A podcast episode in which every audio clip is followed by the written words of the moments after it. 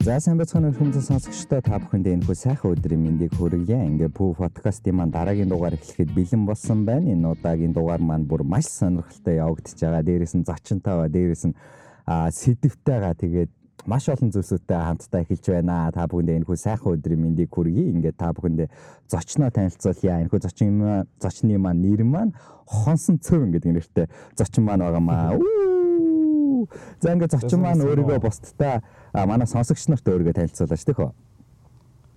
За. За миний инстаграмын нэрийг бол хонсон цөөн гэдэг. За би өөрөө болохоор за хяад борж байгаа өгт. Баярын хандж аваа лувсан чимтний цогтоотрын анх хоёр гэдэг юм байна.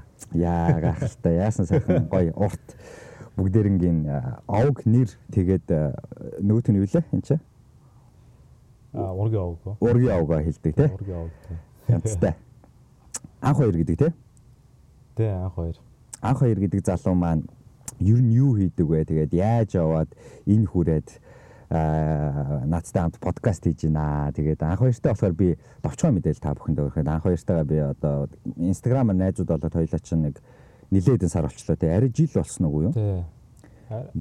Арай болоогүй. Арай болоогүй бах нэг э, жил арай хүрээгүй бах. Тэгээд хоёр нэгийнхаа юу гэдгийг хараа яваад байдаг. Тэгээд нэг өдөр би гинт одоод ер нь энэ залуу таныг подкаст хийгээд үзье гэж бодоод санал тавиад тэгээд анхаа маань гяс хүлээж аваа. Тэгээд хоёр нэг 7 өдрийн дараа сайхан бэлтэж жагаад подкаста хийж байна. За юуны өмнө зочиндоо миний подкастт ингээд оролцоод цаг зав гаргаж жагаад маш их баярлалаа. Тэгээд анх удаа бас сонсож байгаа хүмүүстээ хэлэхэд пүү подкастын маань зорилго маань маш энгийн туршилгуудаа өөрийнхөө үеийнхаа залуучуудаа дүү нартаа ах нартаа агш нартаа хүргэх зорилготой ийм подкаст байдаг. Тэгээд дунджаар нэг 40-оос 50 минут үргэлжилдэг ийм подкаст байгаа. За тэгээд бид өөр бол өнөөдөр сэдвээ аль хэдийн сонгоцсон нэг үндсэн хоёр чиглэлийн дагуу ярих гэж бодож байгаа. Нэгдүгürt нь яхаа аргагүй анхаа маань өөрөө өөр улс орнд буюу Америкт ажиллаж амьдарч байгаа ийм залуу үеийн төлөөлөл байгаа. Дээрэс нь а энэ нэг сэдвэн. За тэнгуүтээ нөгөө сэдвэн болохоор бид хоёр бас дасгал хөдөлгөөний тухай жижигхэн яриад өндөр энэхүү подкастаа бас өндөрлөе гэж бодсон байгаа. Тэгээд үргэлжлүүлээд анхаа ер нь юу хийж явж байгаад Америк улсыг зорчвоо. За тэгээд за юуны өмнө наг подкастт мөхс намайг подкастт орж оролцуулсан. Бүгдээ баярлалаа. Тэгээд аа тийм юу л да би аа За бүр ихнээс нь ярих уу эсвэл шууд яагаад ирэх басна ярих уу? Тэг бүр ихнээс нь сайхан яриад явчих хоёланд нь цаг зөндөө байна. Би ааха тий тий. За би бол юу яасан? Аа Сэлэнг аймгийн Сүхбаатар сувнд төрж өссөн байгаа. Тэгээд ер нь их сургуульд ортлоо тэнд амьдарч байсан. Тэгээд төгсөөд Улаанбаатар хотод анх 2010 онд Гитэмст анх орж суралцж эхэлсэн байгаа. Програм хангамжийн чиглэлээр. Тэгээд Гитэмсиг 2013 онд 3.5 жилээр төгсөөд тэгээд дараа нь интерактив гэдэг компанид ингээд ажиллаад тэгээд цаашаа нэг стартапт ажиллаад тэгээд төгсөөд аа нааша Америкийг зорж ирсэн байгаа. Тэгээд хамгийн товчхондоо ингээд бөөгнүүлээ яхаа тий. Монголын одоо хамгийн топ сургуулиудын нэг Гитэмс ч одоо бидний ман митийн үеийн хүмүүсийн их сургуулиудын одоо мөрөөдөл байлаа шүү дээ тий. Хүмүүс ч гэсэн амар амар л ярьдаг шүү дээ. Хэдийм сайд надаас амар гинэ. Хүн мессенжерийн чатыг тэр чигт нь хараа суучдаг гэж штэ. Тэгж ярьдаг шүү.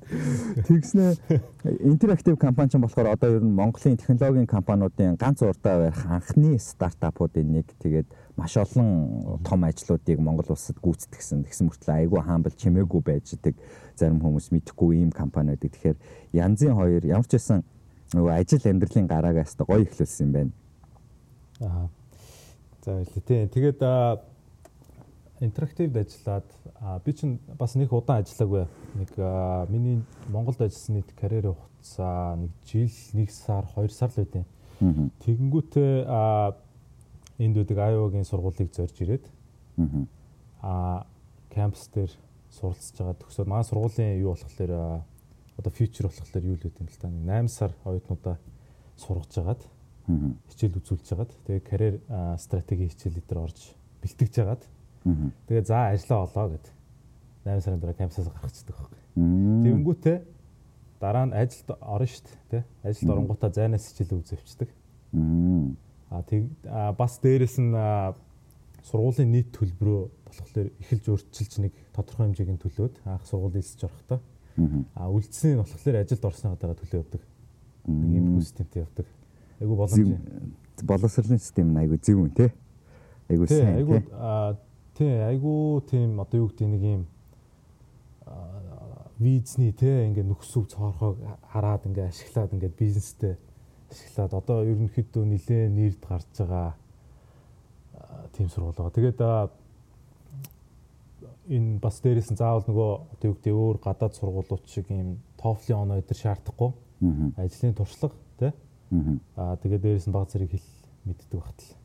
Тэгээд ерөөд явчихсан. Тэгээ манай мэрэгжлийн бүгд мэддэг юм дөө. Тэгээд одоо баг энэ энэ сургуулиас болж баг Монголд ажлын байрны баг хомсдол гараад байгаа сураг сонсогдоод л шүү дээ. Зээ зээ зээ. За тэгвэл бүр хоёулаа анханаас нь сайхан Америкаас эхлээд сайхан яриад явчих гэж бодож байна. Ер нь яагаад Америк гэдэг улсыг зорих болов тэгээд дээрэс нь бас нэг чи энийг ярьж дуусчаад нөгөө нэг энийг бас асуухгүй болохгүй бах. Айгүй олон бичлэг хийдэг байсан тий. Гой гой бичлэгүүд зөндөө хийдэг байсан тий. Тэгэхээр тэр бичлэгүүд нь би бол та айгүй дуртай байсан. Тэгээд нэр нь юу вэ? Анхаа анхаас лайф анхаас лайв гэдэг тийм нэртэй бичлэгнүүд YouTube дээр, Facebook дээр тэгээ хийгээ явдаг гэсэн шүү дээ. Тэрүүгээр нь маш олон бас манай залуучууд манай уухийн бас нэлээ мэдэх байх гэж бодож байна. Бүр хай тавасаа баг эхэлсэн байж магадгүй шүү те. Тэр үчи юу вэ? Хай тавас тэгээ хай тавас арай эхлэв. Тэрний дараа Facebook-ээс Facebook-ээс эхэлсэн баг те. Тэгэхээр тэрний талаар бас өргөжлүүлээд яриа. Тэр карьераа ер нь өргөжлүүлэх бодол байгаа юу? Тэр карьераа хөөж байгаа юу? Тэр талаараа яриад тэгээд анх ер нь яах гэж Америк явбаа. Тэгээд Америкт очиод ер нь ямар байна гэдэг талаар эхлээд яриад явъя тэхүү. Тэгээ тэгээ. За би ингээ аа би интерактив ажиллажсэн гэсэн шүү дээ. Тий. Тэгээ интерактив би нэг за чи нэг 11 сар ажилласан байдаг байхгүй юу. Гэхдээ 11 сар ажиллахдаа маш үр дүнтэй ажилласан. Яг тэгэхээр нөгөө миний ментор бас нэг хоёр хүн байдیں۔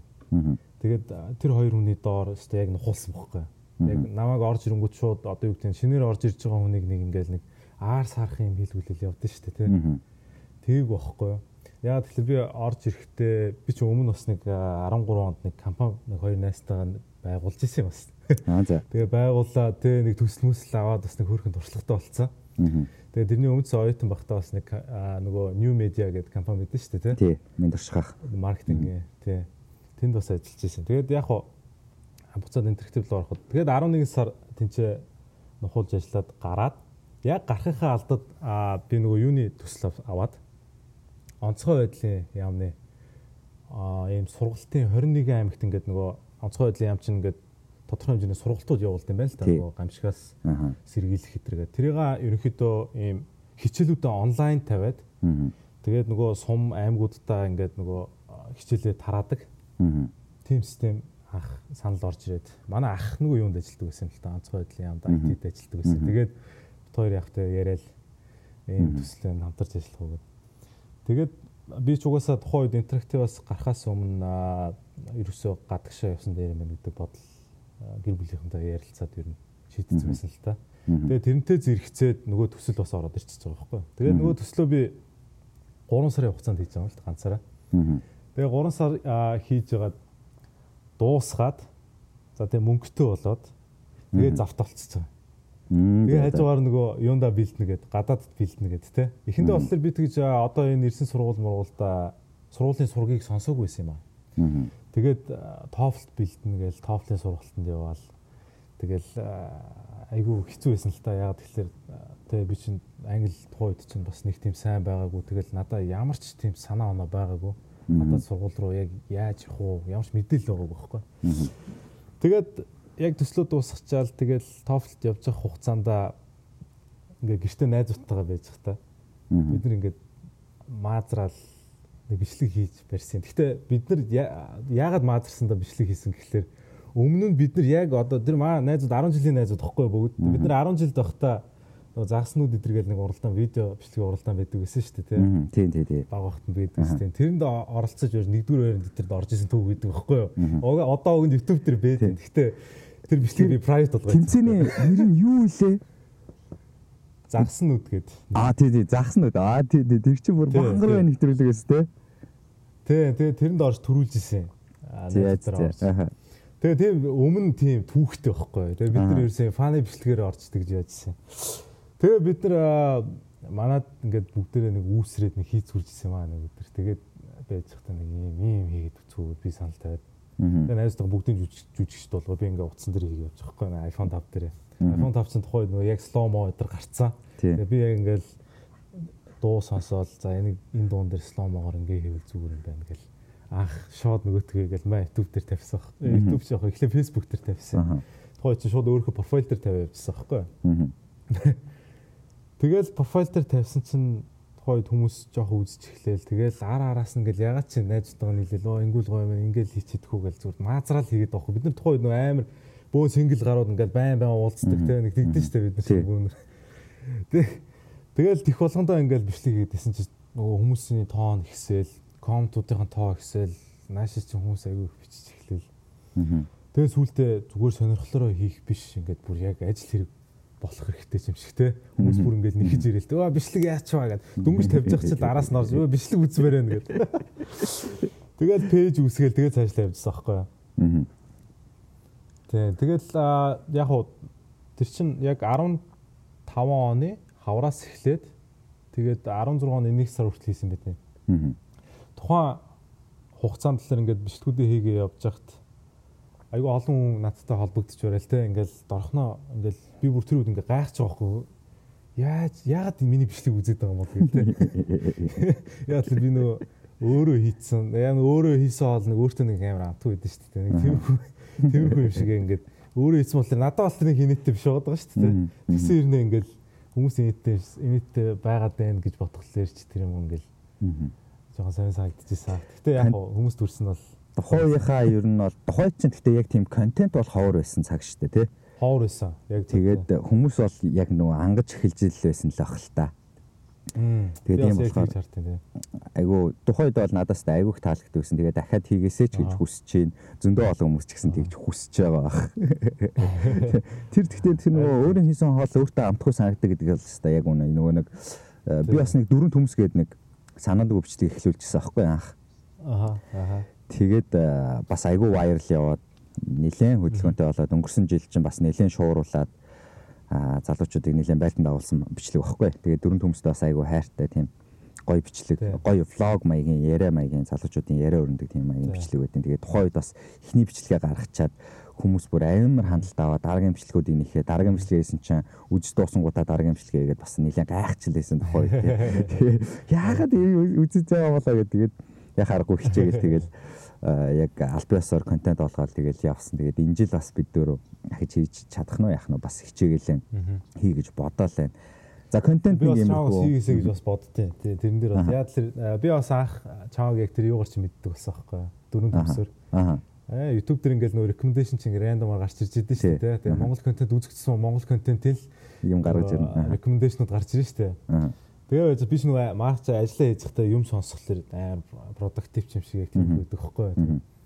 Тэгээ би байг юм Монголын контент дотор ангад цангалсдаг бүгдийг нь одоо сонсдог. Тэгээ тэгж захтаа яг би чиний контент үзчихсэн. Тэгээ тэр контент үргэлжлүүлвэл хэвээ алах хаа. Надад бол амар ирээдүйд санагц. Тэгээд контент гэсэн дээр яриан дээр бас бас миний нэг алдсан юм бас байх шиг үү те.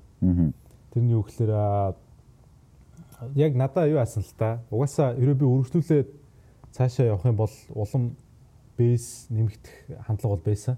Одоо тэр чинь бол ингээд аналитик дата матаар бүх юмар ингээд хараад за ерөөхдөө яах нь вэ гэж харж байгаа шүү дээ. Тийм тэгээд надад яг хоёр сонголт тулгарсан юм л та. За юу ах уу те хоёр яг карьерийн чиглэх юм уу те. За би анхнаасаа ихсэн зорж явсан сурсан сургуулийнхаа карьерээр явах уу. Одоо ингээд шинэ ихлүүлсэн сонирхлоороо явах уу гэдэг ингээд Айгаа хүн тэр л үнэхээр хүнд байсан л та надаа. Тэгээд тэгээ би эхлүүлсэн карьер л хөөхөр шийдсэн л та. Тэгээ яг хүмүүс айгүй олон асууд юм а. Та яагаад ингэ үргэлжлүүлдэг юм бэ? Чи яагаад үргэлжлүүлдэг юм бэ гэдэг. Одоо үнэхээр яг цаг зав яг байхгүй байхгүй. Яагаад тэгэхээр одоо би үргэлжлүүлээд одоо тэр нөгөө контентоос өөрөө тэ Америкт ирсэн дөрөв ингээд уус шилжиж ороход тэгэж дуусаад тэгээ дараа би 1 сард 16 оны 1 сард нааш ирсэн байдаг байхгүй. За тэгээд Америкт ирэхэд ерөөхдөө анх ямар сэтгэл төрсөн бэ гэдэг байгаа шүү дээ. Тий. Яг дараагийн асуулт. Яг хоёлаа тий, хоёлаа яг өмнө ярьжсэнтэй адилхан. Би за Америкийг анх те нөгөө бичлэг мишлэг үзчихсэн одоо кино үзчихснараа л төсөлж байгаа байхгүй юу. Ерөнхийдөө тэрнээс биш яг бодит амьдрал дээр хүмүүс яаж амьдрдаг те? Хүмүүсийн хандлага ямар байдаг те? Ядчтай ингээ зүгээр хар яриа мараач байт юм уу те?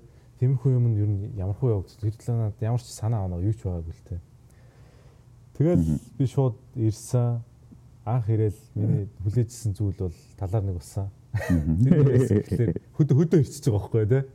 Бүр зилүүд газар ирчихэж байгаа байхгүй. Тэгэл би нөгөө өө нөгөө өндөр барилгууд чи хаана байна вэ? Даунтаун маун гэж мэдэхгүй шүү дээ. Тэгэл анх нэг тиймэрхүү яваар ирсэн. Тэгээд би шууд сургууль дээр ирээл сургуулийн дотор байр гээл эхлэхэд те дотор байранд одоо шилбэл юу гэдэг ингээл нөгөө халаагуур нь одоо нөгөө AC биш үү те air conditioner ингээд нэг юм нэг юм сони нэг дөрвөлжин төмөр юм дотор байсан байхгүй. Тэгээ би тэрийг аах мэдэхгүй энэ араа араажо юм бах та гэж бол оролдохгүй. Тэгсээр амар хүүтэн байгаа цог би үйл ирсэн болохоор. Тэгээ нөгөө тийм радио гэж ботцсон тэр чигээр нөрсөн. Тэгэл амар даараал идэг. Тэгсэн мөртлөө бусад хүмүүсийн өрөө мөрөөрөө ороод зөнгөтлөө амар дулаахан байгаа л идэг. Аа асуух гэхлээр хэл байхгүй. Тэгээ арайч нэг асуухлаар нөгөөтг нь хэл мэдэхгүй ч юм те. Анх нэг тэрхүү байдлаа. Тэгээ шүнжэнгөө ингээд даарч хонж байгаа байхгүй. Гэхмэчлээ ингээд соёлын шоконд бол хүссэн үсээгүй эренгүүтээ шууд ингээд эхнээс ахуулаад ороод эхэлж байгаа байхгүй. Одоо шил юу гэдэг юм аа. Монголын нойлын суултуур ингээд дээш нь татдаг байлаа. Энэ хажуудалд дарддаг ч юм уу тийм. Ингээд жижигхэн юмс эхэлж байгаа байхгүй тийм. Ингээд чиний мэддэг ингээд соёлын шокуд байлаа. Чиний чи мэдэхгүй байхад ингээд чиний ингээд даалд ухамсарт ч юм уу эсвэл ингээд чамаа мэддэг байх чи эргэн тойрон чи өрнөд идэв өчнөө соёлын шокууд амар их байдаг. Тэгээд нэг эхний нэг жил нэг хоёр жил яварсан нэг соёлын шоктой бол заавал зууралдтай юм шиг санагдсан надад. Одоо ч очингуудаа баг 4 жил болсон юм шүү дээ. Тий, би 16 оны 1 сард ирсэн гэхлээр тий одоо яг 4 жил гарсан болж байгаа. 4 жил гараа 5 5 дахь жилийнхаа нүрийг үзэж байна. Хизэнээс ер нь ингээд жигдэрч ихсэн бэ. За би ер нь одоо нэг дажгүй Америк хүн байна да гэдэг тэр нэг постыг харсан аа. Тэр шиг за би нэг Америкт байдаг монгол хүн байна да гэдэг тийм нэг тухтай тухтай байдал нөхцөл байдал үүсч эхэлсэн бай. Аха. За яг тухтай нөхцөл байдал гэх юм бол яг яг бүрэн бол орж мэдээж бол чадахгүй те. Яг тэгэхээр чи одоо юу гэдэг за сургууль дээр эхлээл тухтай байдал болохгүй ингээл комфорт зоноос гарцсан явж илаа явж байгаа л нэг 6 сарын дараа тухтай байдалд ороод эхэлнэ шүү дээ. Тэнгүүт нөгөө сургуулиасаа гараад ажил хайлтан дээр ороод эхлэнгүүт чинь дахиад тухтай байдлаасаа гарч байгаа байхгүй юу?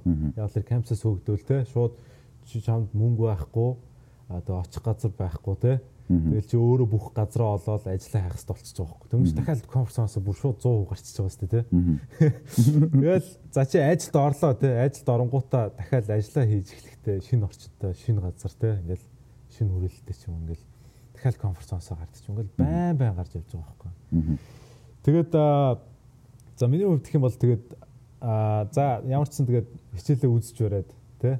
Унах дээрээ унаад нэг яаж хийж байгаад хүн амтантай ингээл танилцж бариад яаж хийж байгаа л тэгэл цаашаа төгсчихөж байгаа сургуулаа.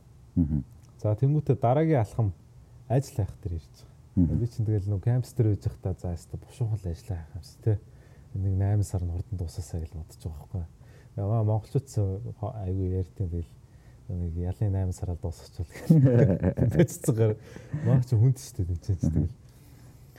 Тэгэл дуусгаал ажиллаа хийж байгаа л да. Ажил хайлт бол яг үүндээ хамгийн хүнд процесс нь. Яа тэгэхээр энэ чи ажлын маркет бол амар том мэдээж.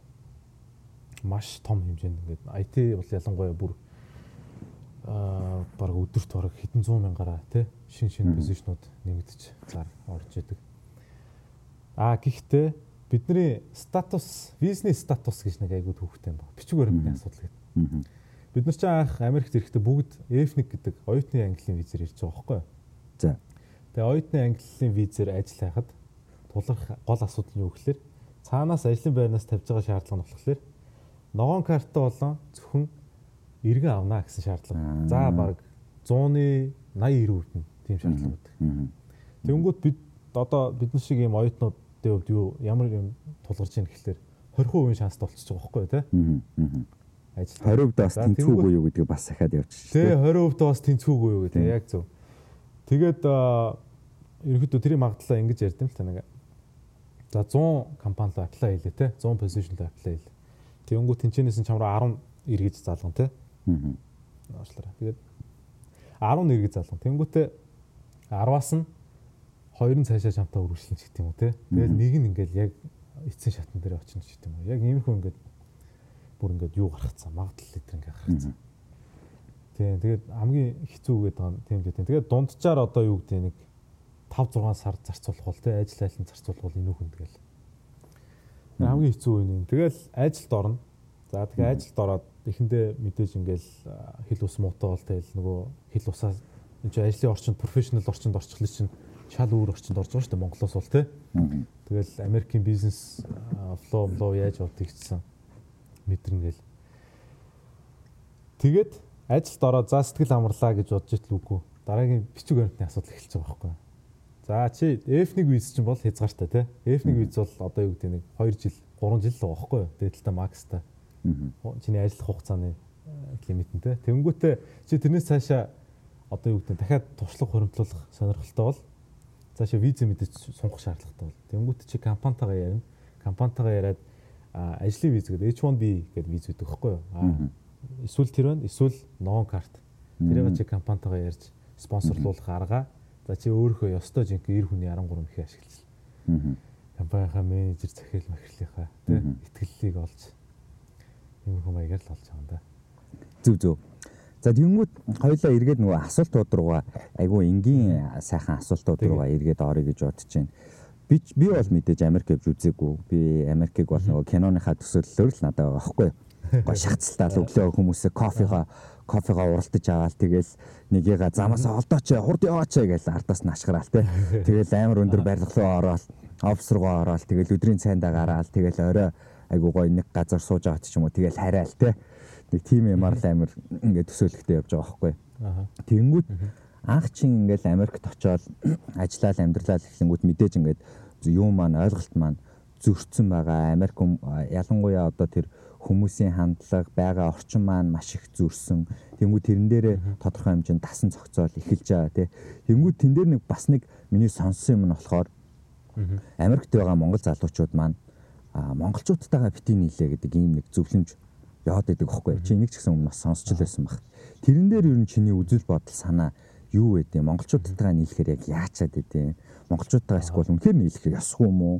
нэг шалтгаан гол шалтгаан нь бол чи очиод монголчуудтай байгаад юм бол монгол хэл монголоор яриад англи хэлээ сурдгуу маа гэдэг ийм нэг хамгийн энгийн жишээ шалтгаан байж штэ тий. Тэгэхээр наа чи ажиллаж амьдарч байгаа монгол монголчуудын хүрээлэл маань бидний тийм бодоод байдаг шиг цогтмаар хүрээлэл юм уу? Альсгүй бол айгуу гой нэгдээд байх хэрэгтэй юм уу? Чи бас ингээ 5 жил наана байгаа үзчлээ. Чиний бодол энэ дээр юу нь юу байд юм бэ? За би за би энэ дээр ерөөхдөө нэг хоёр хариулт өгье. Нэг нь товч, нэг нь жоохон дэлгэрэнгүй. За ихэнх нь товч нь юу гэхэлэр бол яг эсрэгээрээ те монголчуудтай айл болох нийл хэрэгтэй юм шиг санагдсан. Аа. Монголчуудтайгаа нийлснээр за ялангуяа одоо юу гэдэг хил муутай ирлэхт бол аль болох монголчуудтайгаа коннекшн үүсгэл. Бас нь бол аминд бол үлцтэй. За аминд үлцтэй ч ер нь бол хэрэгтэй те. За дэлгэрэнгүй хариулт нь болохоор ингэсэн. Одоо ингээд бид нэр яг ингээд кампус дээр анх ингээд намайг ирж явах тавуулаа байгаа л тэгэл ингээд араараасаа монголчууд аягүй хэрж байгаа байхгүй. Тэнгүүд угаасаа тэнцээ ингээд монголчуудаасаа дүүлсэн ч юм уу те нэг тэгсэн хүмүүс угаасаа харагддаг байхгүй. Тэ ингээд нийлэхгүй тэгснэ гадаад дутаа нийлээ. Тэр нэг зорилго нь бол угаасаа тодорхой байгаа шүү дээ.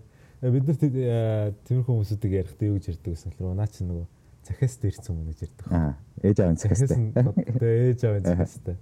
Тэгээ наа чи маа аав хүртэл надад хэлжсэн аа монголчуудтай нийлэлэр архитаа залахгүй нэ тэр гээл те. Гэхдээ үнэн бохгүй архитдаг бохгүй. Гэхдээ гэхдээ тэр архиталт мархиталт инээ тэр бол одоо бид чинь насан турцсан те. Одоо чинь өөр нэгс үзэл бодолтой Тэгэл чинь зоригтой мэдээж хүний газар ирсэн хүн тэгэл юм дээр реалистик л хандсан шүү дээ мэдээж те. Чинь тэгэл арихгүй шоу цэнгэнгүй юм гэж угаасаа байхгүй шүү дээ. Яг үнийг хэлэх те. Одоо нэг хотлоо яриач яах вэ? Тэгжиж л эн чинь коннекшнтэй болно те. За тийм байна. Тэгээд нэгдүгээрт хоёрдугаар гэх юм бол за одоо хүрээлэл гээд байгаа шүү дээ. Хүрээлэл нь одоо үнэхээр тийм амар болох байсан хүмүүс байд юм уу гэж байгаа шүү дээ. Тэр бол өстой жинхэнэ хувь хүний бодол үзэл бодол одоо хүнийг таних чадварч байт юм те тийм хүнээс хамаарх баг. Одоо би бол одоо миний хувьд гэх юм бол те би бол кампус дээр байж хата айгүй мундаг мундаг хүмүүстэй танилцсан. Аа одоо мундаг болцсон ч байгаа хүмүүс байгаа тухайн үедээ лаглаг мундаг байсан ч хүмүүс байгаа. Одоо ихэнх нь Seattle Amazon Google сая маа найз хэд л Audible-д орлоо. Тэгэл их хэмчлэн ингээ дандаа мундаг мундаг. Одоо тэгэл монголчуудтай би анх танилцсан байсан бол одоо яахан би те. Чин надаа дараа connection байх болчихно гэсэн үг шүү дээ. Тэгээ би бас найзтай анх ярьж л байсан л да. Монголчуудтайгаа битгий нийлүүлсэн. Тэгэл одоо харалтаа гэл те. Яг яг үндэ одоо юу гэдэг юм бүр тийм амар өөрөнгө гэсэн үзэл бодлого нэг лойцсангаар ирээл. Учиргүй ууж идэл. Тэр хүний өөрөх л хариуцлага шүү дээ тийм үстэй тий. Тэр тал дээр бол би тэгж бодтой. Тий.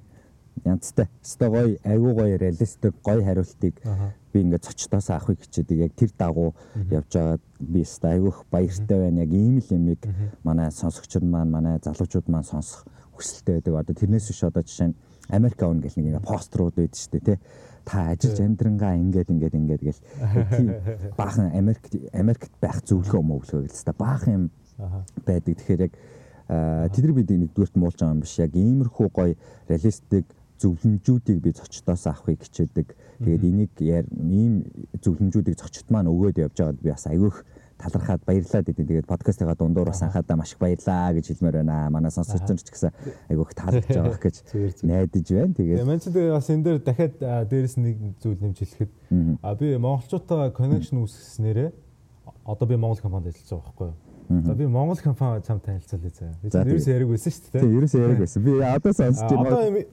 Тэгээ бид хоёр одоо Facebook видеоор ярьж байгаа байхгүй юу? Сонсогч дэлгэхтэй. Тэгээ одоо энэ харж байгаа энэ маа офс шүү дээ, тий? Энэ офс бол одоо Монгол ажилч өдрөө болго ирдэг. Монгол компани офс. Өө за за Америкт байдаг Монгол компани. Тэ Америкт баг маах шиг компани баг байхгүй хаа. Яг ганц хоёр байдаг сургуулсан. Гэхдээ маах шиг энэ сервис хандж байгаа тийм компани байхгүй. Байх гэж юу н бодож байгаа. Уусаач тийм сонсогдоог л те. Тэгээ маах айгу лоуки. Ерөнхийдөө нөх амар маркетинг гэдэр нэг хийдүү. Гэхдээ сая бизнес үүргээр нэг гарсан. Чи үзсэн үү уу? Би амжиг баха. Арай Тийм саяхан баг гарсан угаасаа. Тэгээд би энэ компани анх орж исэн. Ажил хайгаад тэгээд явж байхдаа сургын сонсоод найзаараа реферлүүлж орж исэн. Тэгээд намайг анх орж ирэхэд 5 6 хүнтэй байсан. Тэгээд одоо би ажиллаад 3 жил болж байгаа. Тэгээд 3 жил өнгөрсөний дараа одоо маань компани баг 20 гаруй байсан. Тийм. Тэгээд би яг одоо түүхүү үйл явдлыг яг түүхүү үйл явдал дондор төвчилж байгаа юм бохгүй? Яг одоо би өөрөө өнгөрсөн юмнуудыг түүхүүдийг бодох төр. За би яагаад тэгж ярьж байгаа гэхэлэр намайг анх орж ирж яхад аа маа захирал нэг санаа гаргаад тэр нь ямар санаа байсан гэхэлэр энд North Carolina гэдэг мууж байдаг байхгүй юу? Аа за. А за тэр яг хөө тэгтээ бас өөр өөр мужууд бас байдаг л та. А миний ярих гэдэг юм юу гэхээр North Carolina гэдэг мужид ийм баарны нэг хууль үүд юм. 100 жилийн өмнөөс хэрэгжиж эхэлсэн. Тэрний яадаг гэхээр чи бааранд орохдоо заавал бүртгүүлж ордог тухайн бааранда. Тэрний яаж байгаа вэ гэхээр насанд хүрээгүй хүүхдүүдийг оруулахаас сэргийлж тийм зүйл хийдэг байхгүй юу? Одоо регистрашн хийдэг. Тэр нь анх намайг анх орж исэн үед яажсэн гэхэлэр бичгэр байсан байна. Аа. Юу нэг орж байгаа хүмүүс нь бичгтэй байх юм. Тий, бичгэр. Тий, дандаа бичгэр ингэж бүртгүүлж орж исэн байгаа байхгүй юу? Аа за. Тэрийг маа захирал анх олж харангуйтаа шууд наатах чинь систем болгодог гэдэг. Аа Тэгээс шууд систем болгоод одоо онлайнаар те тийш онлайнаар киоск систем гаргаад дөнгөтэй киоскон дээр очиж шууд одоо ингээ ID-га уншуулчих жоохгүй баркод. Энд чинь ID нь ингээ одоо иргэний үнэлгээний баркодтой. Тэгээ баркод уншуулчихгүй шууд тухайн мэдээллийг аваад бүртгэгчдэг. Ерөнхийдөө амар хэлбэрчилсэн гэсэн үг байхгүй. За тэгээд энэ систем хийгдээд намайг яг анх орж явах үед гэсэн үг шүү дээ. Хийгдээд анх дөнгөж ингээд эхлээд ингээ өгсөн явсан. А одоо болохоор тэр систем маань нийт сая 400 70 мянган хэрэглэгчтэй болцсон.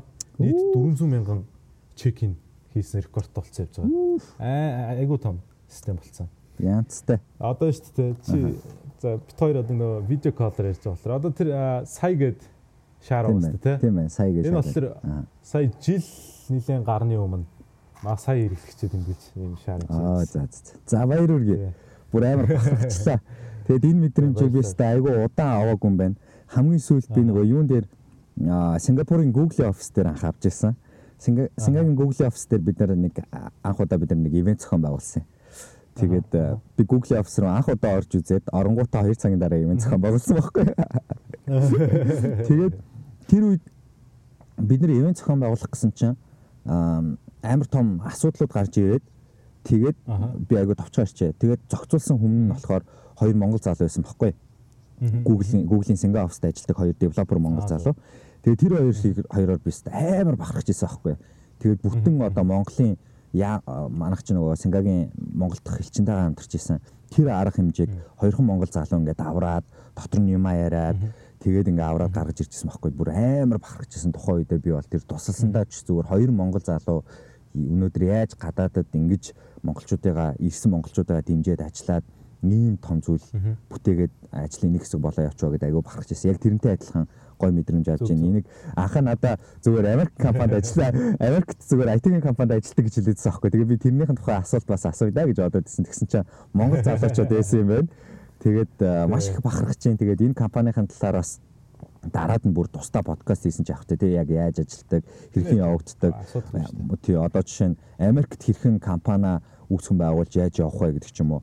Хоёлаа тим яриа жишээ нь сүулт нь ярьж болж гин өөр подкаст хийж болж гин янцтай. Тэгээд анхаадаа бас баяр үргээ монголчуудынхаа өмнөөс нийт сонсож байгаа залуучуудын өмнөөс бас баяр үргээ. Тийм. Тэгээд бас аа зүгээр зүгээр зүгээр асуусаа. Аа тэгээд үргэлжлүүлээд асуултаа асуугаад явах уу? Чамд ярихан байсан уу сая?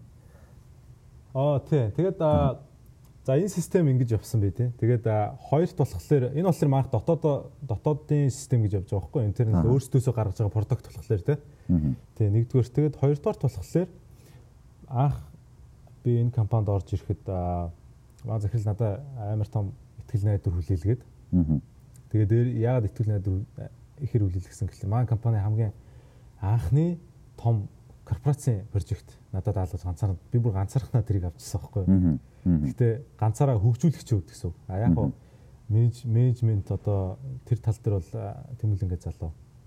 Тэгээ бид хоёр нийлж хоёулахнаа анх авч ирсэн тэр а фармацевтикал одоо монголоор бол нэг им хангамжийн тий а дэлхий дээр одоо нэг 7 8 газараа салбартаач лөө нэг тийм Аз угшилтай тийм Америк компани байгаа байхгүй. Тэгээд тэрний e-commerce системийг анх авч эхэлчихсэн. Тэгээд надад бол амар том туршлага болсон л доо. Яагаад тэгэхээр би тийм хайбрид мэдрэмж бас авахгүй юм холимог. Одоо би компани дээр ажиллаж байхдаа ингээд монголоор ярьж байгаа хэрнээ. Одоо нөгөө корпорацийн төлөөлөлтөд би харьцахдаа бол англиар харьцаж байгаа шүү дээ, тий. Тэнгүүт ч нөгөө соёлын бас ялгаа гарах нь шүү дээ, тий. Тий, тэнгүүт ч маш том соёлын ялгаа гарч байгаа. Одоо имэйл бичгээс ахуулаад тий. Имэйл яаж формул тий. Одоо яаж албан ёсны имэйл эн чи яаж бичих вэ гэдгээс ахуулаад би чинь шууд нойлоос нь эхлээл корпорацтай шууд бичиж эхэлсэн чинь би чи анх шууд юу алдсан шүү дээ. Гин алдан те чинь мяарч эхэлсэн шүү дээ ихтэй. Hello баг hello my name is анх хоёр те I'm 26 years old гэдэг чинь тэр баг тэгж бичгээ болдгоо юм эхэлсэн байхгүй. Анх бол нэлээд пакталсан. Тэгээд яг хүн чинь нөгөө яванда пикап хийгээл те. Аа за ерөнхийдөө бизнес процесс ингэж явдаг юм биш үү те. Бас Америк кинонд гардаг шиг те ингээл пүн фан гэж явчихдаг юм байна. Энд чинь бас маш төвхтэй маш яригтай процесс байдаг юм биш үү? Амар ойлгож эхэлж байгаа байхгүй. Энд чинь корпорацийн одоо бизнес флоу бол бас яг тийм амар одоо юу гэдэг те тас гэл амар план план гаргаал яг яс явдггүй юм бэлээ л да бас ингээл нилээ яригтай процесстэй юм одоо юу гэдэг нэг жижигхэн хийх ёстой юм байлаа гэхэд те тэр шууд манайх бол хийчих гээд идэг стартапын хувьас бол те. А тэгж нөгөө талаас бол хийж болохгүй. Чинь амар олон шат дамжлага дээд төвшин хүртэл амар олон шат дамжлага дамжиж ревю хийгдэж барьж явдаг ч юм уу те. Ингээд ингээд амар контрастны юмуд аягүй их гарч ирсэн. Одоо маах стартапын структуртай а нөгөө компани болохоор корпорацийн структуртай те. Тэгвэл манай компанид хүртэл дагаад өөрчлөлт гарах хэрэгтэй болчихж байгаа байхгүй. Аа за боли маах бол стартапаасаа одоо арай өөр төвшөнд очих хэрэгтэй байна. Илүү мачур одоо компани болох хэрэгтэй байна гэх. Тий, мачур компани тий.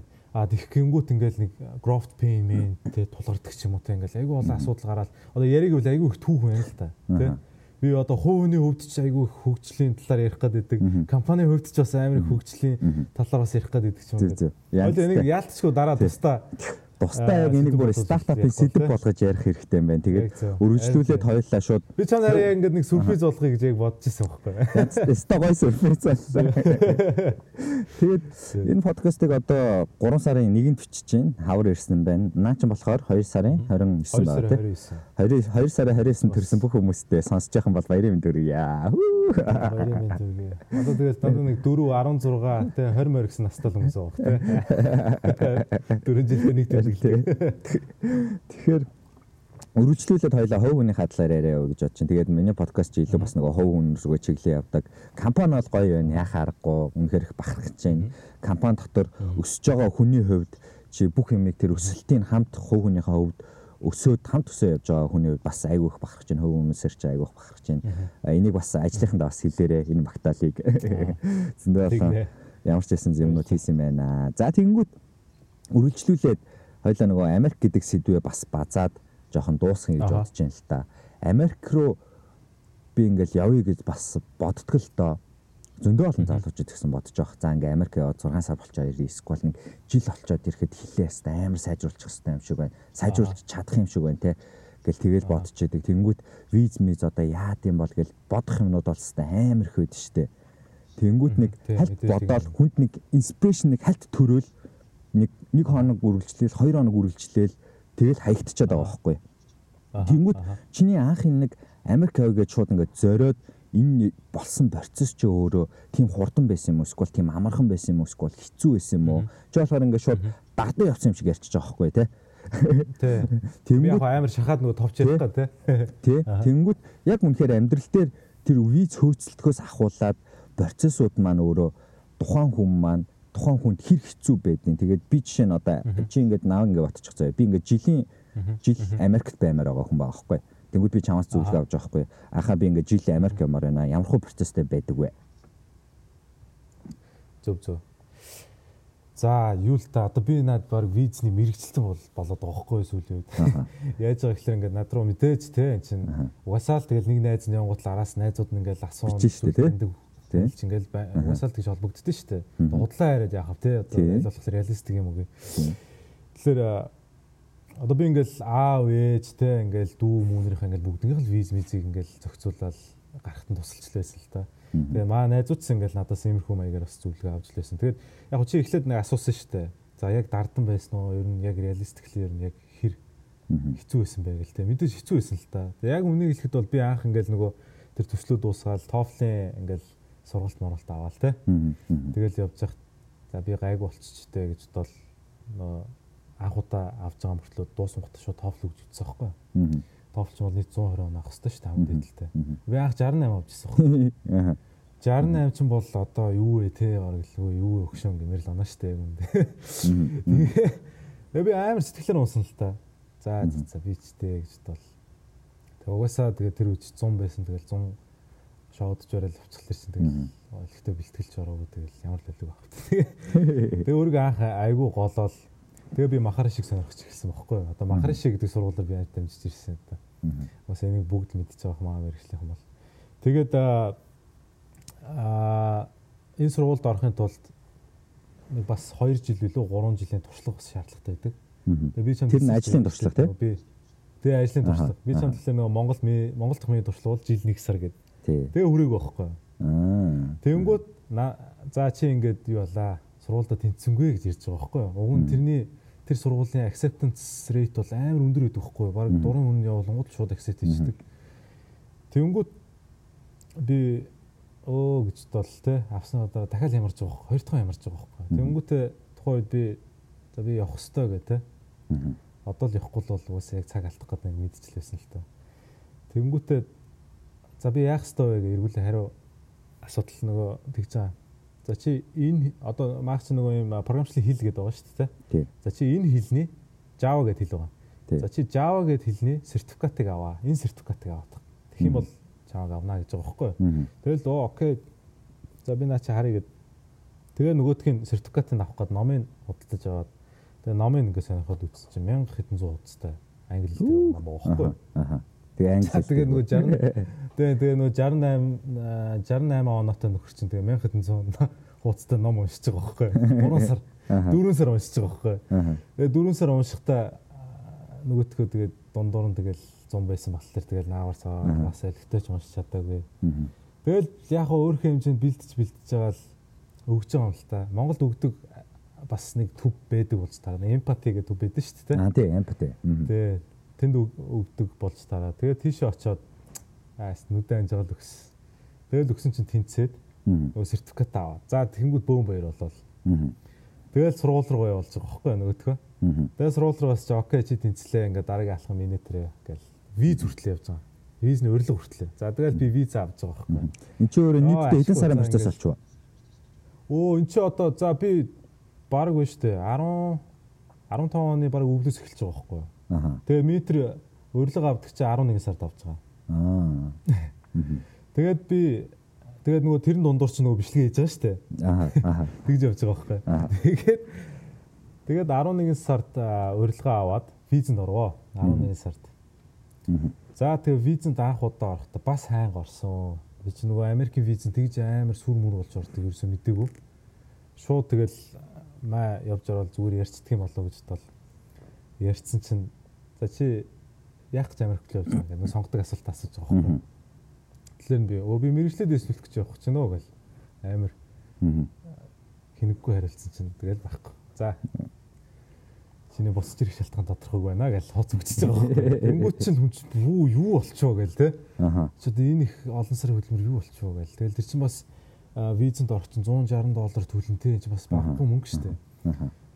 Тэгэл хямарч жоох дахиад хямарч байгаа. Тэгэл дахиад визний зөвлөгөө өгдөг газар мазар шал худлаа газруудаар яваал те. Хэвээ бараг л гаргаж өгнө мөгнө гэл нөгөөдөл чи амар амар юм яриад. Яа бас дахиад мөнгө алдчихж байгаа байхгүй. Аа. Тэгээ цаг хугацаа те. Тэгээ цаг хугацаа ч алдчихж байгаа.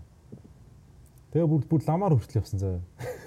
Манай өө чи наашаа энэ гандан дээр нэг лав байна сте яг хилдэг гинэ тэргээ. Тэгээ нөгөө лам ам дээр явал.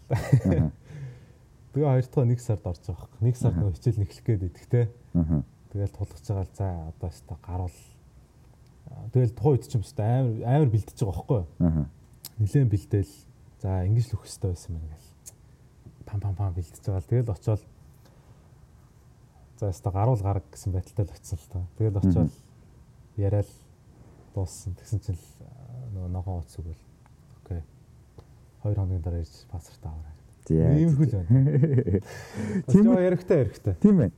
Тэнгүүт яг энэ дундаас чиний яг одоо надад өгч нь гурван пүжи чи энэ энэ гурав дээр анхаараарай гэсэн гурван зүйл юу вэ? Аа за нэгдүгürt бол мэдээж зориг маш тодорхой хэрэгтэй. Одоо юу гэдэг нь яг зүгээр Америк л явчвал алаад өгнө гэсэн юм бол байхгүй шүү дээ мэдээж тий. Тэр бол арай л биш баг. А зорилгоо мэдээж маш тодорхой хэрэгтэй. За чи ирээд Америкт ирээд яг яамаар байгаа тий. Тэр зорилгоо тодорхой тавина. Тэгээ хоёрдугаарт ямар чиглэлээр явах гэж байгаа тий. Тэр тэр чиглэлээ барьж аваад за тэгээ гуравдугаарт сургуулаа сонгох байна да. Тийм. Янцтай. Сургуулаа сонгоно. Тэгээ тэгчгэд бол буцаж ирэх шалтгаан эдэр бүгд угаасаа чиний талаас бол тодорхой л болчих гэж бодод байна. Тэгэд манай сонсож байгаа залуучууд улам цаашаа дэлгэрүүлээ судлаад үзэх байлгүй анхаагийн хайн галтааг битээ тавтаараа тий. Чи өөрөө айгу хамгийн гол нь айгу их цаг хугацаа алдсан гэдэг нь бас эргээд анхаад айгу олон туршлага болсон байна. Тэгээд энэ туршлагыг бүгдээ бас хэрвээ та Америк явах гэж бол уучлаарай. Хэрвээ Америк явах гэж бол тэгээд үргэлжлүүлээд ер нь гадаад явна гэж бодож байгаа юм бол яг энэ энгийн мөртлөө бидний алддаг маш олон зүйлсүүд байдаг те. Энэ бүхнийг эргээд бас санаарай, дагаарай гэж бас анхаав дээрэн зүгээс зөвлөж байна. Тэгээд яг үргэлжлүүлээд би дундуур нэг юм хэлэхгүй бол болохгүй нэ. Айгуу сонио. Би нөгөө машин төчиж байгаа. Тэнгүүд миний шүлс бүр ингээ асгараад байгаа айгуу сонио. Тэгээд хэрвээ миний шүлс залгиж байгаа ч юм уу шүлс ингээд яаж байгаа юм сонсогдох юм бол уучлаарай. Муухай сонсогддог гэж гэдгийг мэдэж जैन. Гэхдээ уучлаарай гэж бас сонсогч нараас уучлалт хүсмээр байна. За үргэлжлүүлээд бас ингээд шүлс ус гараад их юм аа. Би нэг бүр шүлс ингээ асгараад их юм бүр айгуу сонио бүр бодож нэг хоёр удаа бодцохоор тэгдэм үү бүр ингээ ардаасаа цувраад бүр ингээ ундрашгүй ундрах шиг л байна. Айгуу хэцүү. За тэгээд Америк хоёлаа ингээ таях уу? Америк хай Америкийн зөндөө олон гоё зөвлөгөөнүүд өглөө маш маш үр дүнтэй маш тийм юутай наалтцтай газарт буусан гоё зөвлөгөөнүүд гэж би бас хэлдэг. Газарт буусан гоё зөвлөгөөнүүдийг өгсөн анхаадаа маш их баярлалаа. Тэгээ үргэлжлүүлээд хоёлаа төгсгөл хэсэг рүүгээ бас орё гэж бодож байна. Битээр ч одоо хэдэн минут ч үтцсэн бэ. Цаг магаач хараагүй яриандаа халуураад 30 40 минут бас яаж байгаа хаа. За тэгээ үргэлжлүүлээд төгсгөлийн сэдв рүүгээ ороход манай анхаа маань бас нэлээд их бэлтгэл бас хийдэг байгаа. Сториг нь үзэн үзэн дандаа жимд явж идэг. За тэгээд инжлээс эхлээд бас нэг гоё зориг тавьсан байсаа харагдчихсэн тий. Тэгээд энэ дээр битэрийн яриа бас ам нэлээд нийлэх байх гэж бодож байна. Тэгээд ер нь хэрэг бэлтгэл хийж байна. Монголд бэлтгэл хийх, гадаадд бэлтгэл хийх. Монгол гадаад Америк Америк төмөр Монгол төмөр хоёрын ялгааг тайлбарлаач дэх анхаа. Оо тэгэл өөр штэ. Ялгаа байхгүй л те. Тэ сүүлийн үед тэ нэлээд бэлтгэл хийж байгаа. Тэгээд энэ жил бас зоригч тавьсан байгаа. Ер нь урдан жил ч зориг тавьсан байсан л та. Гэхдээ алдаанаасаа сурж явж байгаа гэх юм уу. Нэг тийм алдаагаа засах маягаар л явж байгаа юм да. За энэ бэлтгэлийн хувьд гэх юм бол бас эхнээс нь ярихгүй бас болохгүй хаа тий. Тэгээ эхнээс нь ярьж арай make sense бах тий. А би би ч айгу дурхай байлаа штэ. Юу тэгэл ирчүүч чинь тэгэл баг залуунаас нь бүгд л дурхай байдаг шүү дээ. Тэгээд би ч бүр арай дэндүү дурхай байсан. Одоо чи би метр 84 төн тий. Метр 84 төн 57 кг байсан бохгүй юу? Одоо чи ингээ харах юм бол тухай тэрвээ наваа харсан бол ингээд зүгээр ингээд нэг шонгийн мод чи хөл мүл гэж байхгүй зүгээр ингээд доошо зүгээр баг ясан ясуу гохгүй.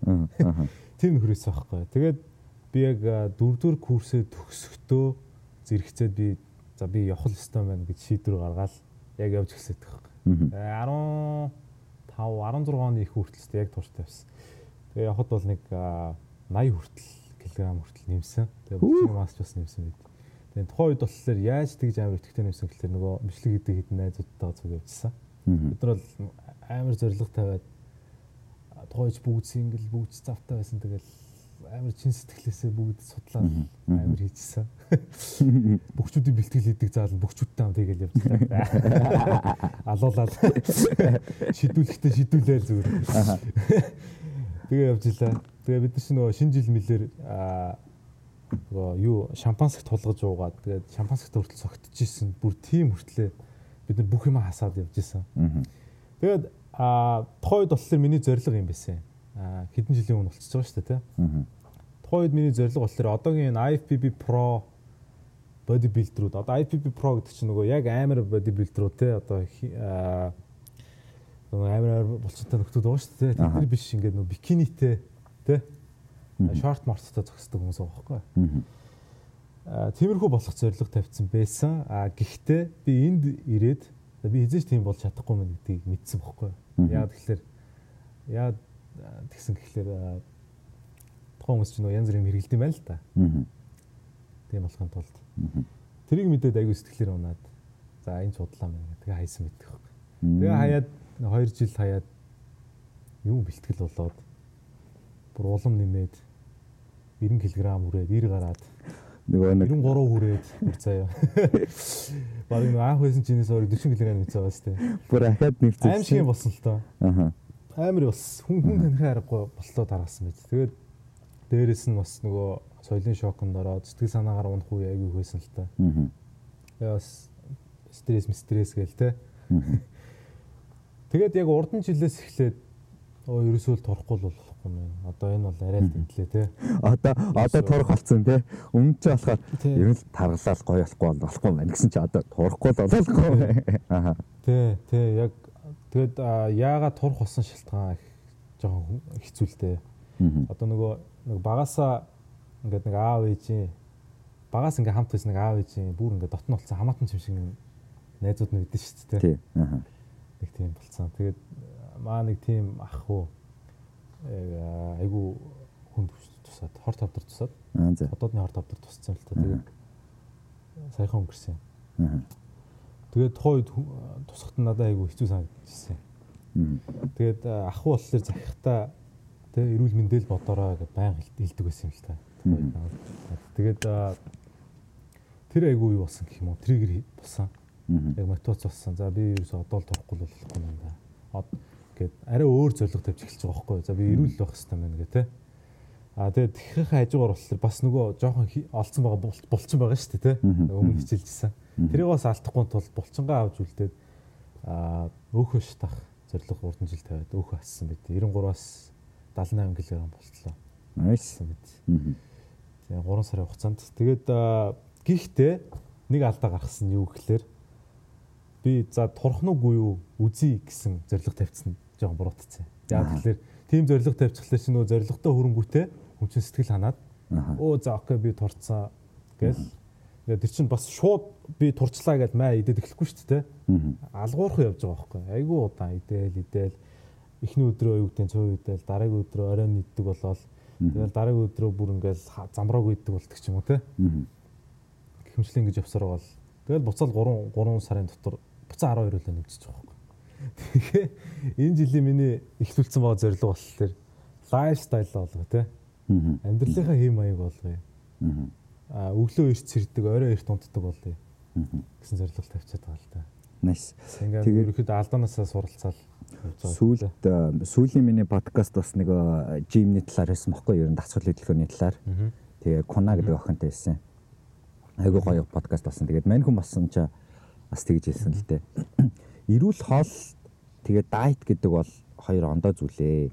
За нэг нь бол чиний амьдралын хэм маягийн насаараа хооллох тийм явах тийм зам. А нөгөөх нь болохоор тодорхой хэмжээний хугацаатай.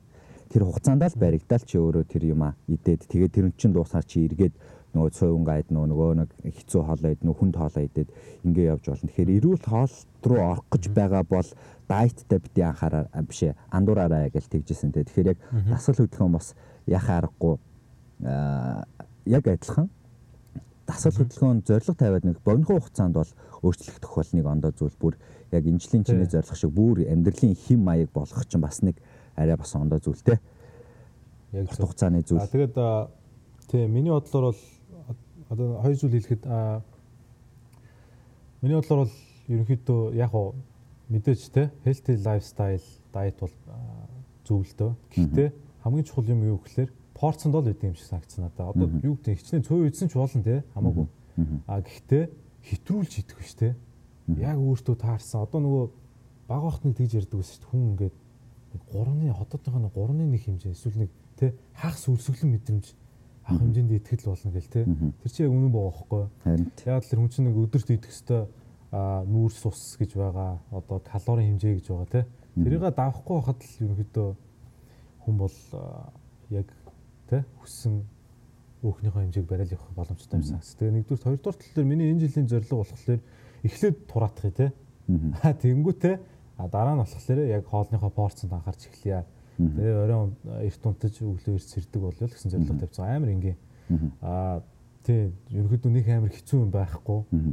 Гэтэ бас одоо юу гэдэг ганц бие мэй байхад бол тэгэл бас орой моройд ч унтах асуудал гарна шүү дээ. Гэхдээ хаяа тэгж болно. Гэхдээ тэр бас нэг хаяа хянат ч юм уу те. Ингээд нэг жоохон хайбрид байлгаж бас ажил шин чанараар гэсэн үг шүү дээ те.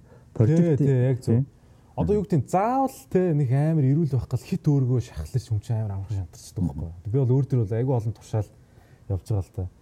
Тэгэхгүй ингээ жоохон амьдралтайгаа ойрхон те. Яа тий хаяа нэг жоохон ууж идэл те А оройтч мориот тул төхөл гарна шүү дээ. Чинь хүний амьдрал чинь дандаа нэг амар тэ дардан байхгүй шүү дээ. Бүр баяжчаагүй л бол тэ. Ахад цацтлаа мөнгөтэй болчих.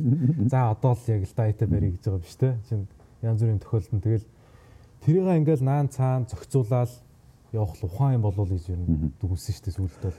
Тэнгүүт одоо тэр ажил дээрч тэр амьдрал дээрч тэр дасгал хөдөлгөөнтөрч тэр дайтан дээрч тэр ер нь яг ингээд анхаа гэдэг хүний анхаа гэдэг хүн маань өөрөө зорилгоо зорилгоо ер нь чи яг яаж тавьдаг вэ? Тэнгүүт дээрэс нь ганц гаж ирэх асуулт нь болохоор хэрвээ чи ингээд шантардаг те чантрах үедээ чи өөрийгөө яаж эргээд босгож эргээд татаж гаргаж ирдэг вэ? Тэр нэг хувь хүн болгонд нэг тийм аргачлал байдаг шүү дээ те.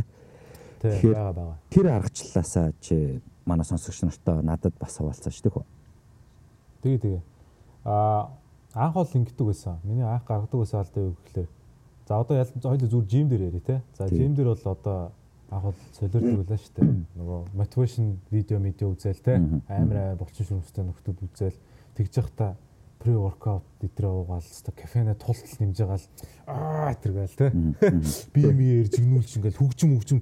Даб степ мэпич хэвээр тултал тавьж байгаа л толгоос хавдуулж байгаа л бэлтгэлтэй ордог ч юм уу те. Аа тэгдэг байсан л та. Залууч байж одоо болохоор арай өөр арга барил За. одоо яадаг болсон гэхэлэр одоо хийх гэж байгаа одоо хийдэг те өдөр болгон явдаг хөвшмөл яаж хөвшмөл болох гээд байгаа зүйлээ яаж ханддаг гэхэлэр зүгээр хийх ёстой зүйлгээ ботчдаг. Одоо би ерөөсөө тэрийг заавал хүчилж за би энийг хийх ёстой. Заавал би энийг л хийж ил би өөргөө ялмаална гэж нэг амар тэгж нэг бодлоод ирдгүүл те. Зүгээр зүгээр л миний хийх ёстой зүйл те. Өнөөдөр би энийг хийх ёстой гэл одоо юу гэдэг чи зүгээр өглөө босоод ороо хураадагтаа л яг л адилхан бохгүй юу? Одоо яг зуршил те. Тэгээ бодцдаг. Тэгээд одоо ингээд шантардаг үе гэдэг байгаа шүү дээ. Одоо би жим дээр хаяа очиход л ингээд нойр дутуу мутуу үе ч юм уу те ингээд зүтгэл санааны байдлаас болоод ч юм уу тасал хийж хат ингээд нэг л явахгүй шүү дээ. Тэгээд би шууд орхичдөг байхгүй. Шууд за бойл бойл шиг. Ингээд өөргөө тамлаа яадаг. А гэхдээ тэгж хайсан ч гэсэн дараагийн өдөр хэрвээ би жимт бол зүгээр л явцдаг. Заавал нэг амар сүртэй би явах хэвээр өөргөө дийлэн хэвээр өнөдөр л миний өдөр мөдөр тэхгүй. Нөгөө хиний хөвгтэй жоохон дөх байгаад нөгөө гүнзгий хэлсэн те. Их бити баг бити те өдөр болгоё гэдэг те. Аа тий. Тэр гоё те. Тэрнтэй адилхан. Нэг амар өөрийгөө хүчлээд тахшаар. Аа тэгэл хаяа амар реалистик хандхыг хэлчихэдэг л дээ. Хаяа би ингээл алгасан шүү дээ. Яалтч арга байхгүй те. Одоо юу гэдэг ингээл хувийн ажил төрөл гараад ч юм уу. Тэгэд бол тэгэл орхичдаг. Тэгэл заавал нэг амар би 4 одоо 7 хоногт би 4 өст бол 4 л хийх хэрэгтэй гэдэргээл те. Тэгж амар өөргөө өвчлөхгүйгээр за 3 хийсэн ч яах. А тэрнээс ч нэг миг хийгээд эхлэх бол ондоо ш тас те. А юу болоод байна гээл те.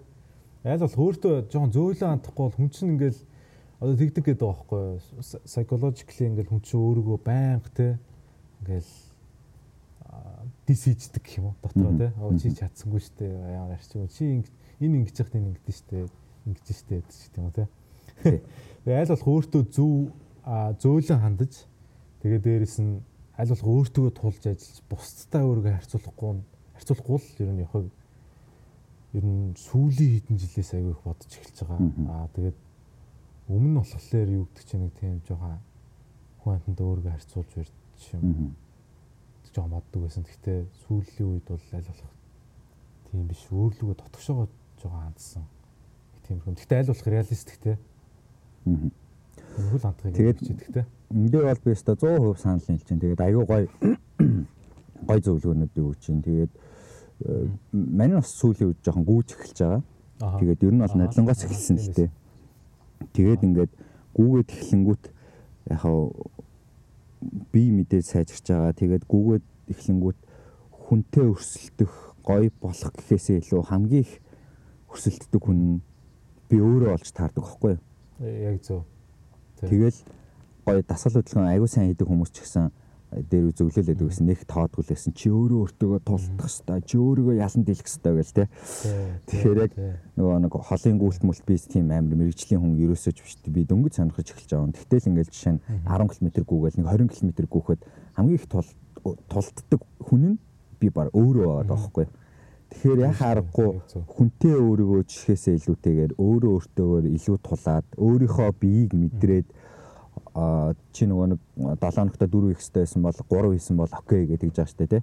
Тэр бол яг үнэн байхгүй. Одоо чинь би үнэхээр би дийлэхгүй ингээд гүү чадахгүй байхад аваачаад би булчингаа гимтэж болохгүй байхгүй тий.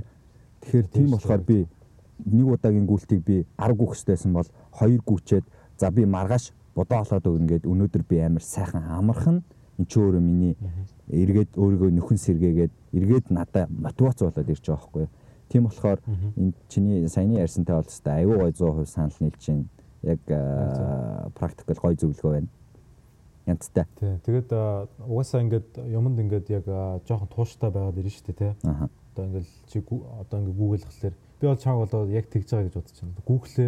Google-ээр юм жоохон аз жаргалтай мэдрэмж авдаг тий. Яг кайфтай. Тий. Би ч яг тэгдэг байхгүй ингээд жоохон төмөр өргөл жоохон форумд ороод жоохон удаад ирчих юм бол ингээл төмөр өрөх үед л айгаа гоё идэх те. Яг нэг юм ингээд жоох удаан игээд ирэхлээр угаасаа тий чи ямар бодис эхлээд ямар гармонч эхлээд ямар ч тархинд ялгарч идэг аз жаргалын те. Тийм тэгэхээр альва зүйлийг одоо юу гэдэг одоо манчмал дээр аль болох тийм нэг жоохон клишэ одоо юу гэдэг чи чадах хэвээр одоо юу гэдэг те? Чийл бол одоо юу гэдэг чийл өчигдрийн өчигдрийн одоо өөрийнхөө хөлбраасаа чийл өнөөдөр илүү ах хэвээр энэ гал нэг амар ингээл нэг юм toxic positivity гэдэг нэг юм байгаа шүү дээ те? Хаста алан мална гэл те? Тийм нэг аль болох? Тийм бас аль болох зайс хийж хагаад амьдралтай арай ойрхон. Гэтээ өөртөө хэрэгтэй. А үр дүнтэй аль болох? Цаашаа тууштай байхыг л айгу хичээдэг гэх юм уу та тийм. Тэгээд манай залуучууд маань ч гэсэн яг энэ хэлбэр лөө нэлээд хэлбиж явах гэж бодож чинь сайхныг хүртэл чинь манайд чи одоо энд яг тэр тэр соёлын товтлогоонд бас нэлээд орсон л доо. Одоо бага олон одоо ментрууд гарч ирсэн зөндөө олон ингээл ярианууд гарч ирэл те. Тэгэл бүрст амар ингээл анх сонсож байхад мэдээж айгу гоё ингээл ингээл жинхнээсээ бүр ингээл бодоо олгоод өмөр санагдал Тэгээд хэрвээ хэрвээ тийм жишээ нь хүн сонсож байгаа юм бол зөв хүнээ л олохгүй бол эргээд тэр чи айгу богино хугацааны инспирэшн болчиход байгаа байхгүй. Урт хугацаанда биш. Богино хугацаанд. Тэгээд тэрнээсээ л юм авахгүй бол нэг сонио болохгүй болчдаг юм шиг те. Нэг тийм өөрийн бод бодлол хүн гэж бараг байхгүй. Тэгэл ингээл бүр айгу хэцүү нөгөө сэдвүүд нь хүндрээл бүр их мөнгө бодоол бүр гоё юм бодоол. Тэнгуүтээ бүр наацхынхаа юмдаа хүрээгүй жиж бүр том том юмнуудыг хараад Тэгээд тэр дундаас айгүй амархан шантардаг ч юм уу. Тэгээд одоо тиймэрхүү зөвлөгөө өгдөг хүмүүс зүгээр миний бодлоор хүмүүсийн сэтгэл зүй дээр л айгүй амархан тоглолт хийгээл те. Амар амархан юм санагдуулаад амар богино хугацаанд мөнгө хийдэг ч юм уу эсвэл үр дүнд хүрчдэг гээл те. Одоо сая хоёлаа ярихад ярьсан одоо энэ фитнес жим гэдэг байгаа шүү дээ те. Эний индастри гэдэг нэг бас л нэг амар том скам байгаа шүү дээ. Одоо энэ Америкт гэхэд л те. Одоо юу гэдэг юм. Би одоо өмнө өчнөө эмэрлдэг гэсэн юм байна судас тэлэгчтэй одоо өөр амино юу юу юу гэдэг ингээл булчин нэмдэглэх нь ямар ч пил мэлч. Гэхдээ амино бол зүгээр л те. Амино гэж бисэд андар ойлчлаа. Ингээ булчин нэмдэг пил мэлч гин те. Амар амар юм яриад байгаа. Тэнгүүд би түрүүд итгэл ингээл өстой баахан мөнгө үрэл нөгөөдхний хэрэглээл. Тэгээ ингээл дараа нь унш судлаад үзэнгүүт чинь фитнес индастри тэр чигээрээ скам байгаа байхгүй. Ингээ худлаа нөгөө хүмүүсийн те одоо газ одоо өөхөө хайлуулчих гэсэн тэр нэг ирмэлзэл байгаа шүү дээ. Энд дээр хөнгөө тоол тэгэл өөрсдөө бүтээгдэхүүнүүдийг зарцдаг. Тэгээ яг тэрнтэй адилхан яг энэ арга техникээр бол өчнө олон лөөр мөөрч гэдэг юм. Энэ тэмдгүүл явж байгаа шүү дээ.